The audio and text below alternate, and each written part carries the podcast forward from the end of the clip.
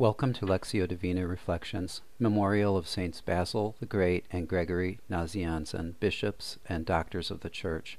A reading from the Holy Gospel according to John. Priests and Levites asked John, Who are you, so we can give an answer to those who sent us? What do you have to say for yourself? He said, I am the voice of one crying out in the desert, Make straight the way of the Lord, as Isaiah the prophet said. What priests and Levites and later Pharisees asked John, they would later ask Jesus in so many ways.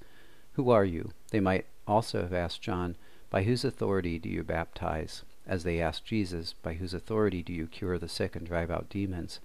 The questions strike at the core of one's identity John's identity, Christ's identity, and by simple extension, my identity. Who are you that you practice your faith by following the teachings of the Church that Christ instituted and the magisterium? I can readily say, I don't have an answer as clear and authoritative as John's.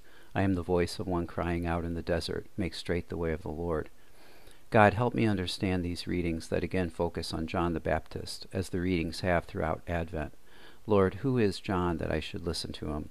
He said of your Son, I baptize with water, but there is one among you whom you do not recognize, the one who is coming after me, whose sandal strap I am not worthy to untie.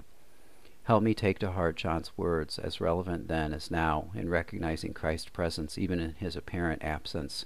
But there is one among you whom you do not recognize. Out of the desert comes a voice free of distraction, of modern day entertainment and comforts, of the contemporary bombardment of things material and electronic that constantly demand attention. Thank you, Lord, for the voice of one crying out in the desert, who through detachment of things of this world made straight the way. Lord, today is not straight, but winding and bumpy. Through your grace, let me be ready to answer the question that I ask of myself and that others ask Who are you? Help me recognize you today in the words and actions I choose in answering that question.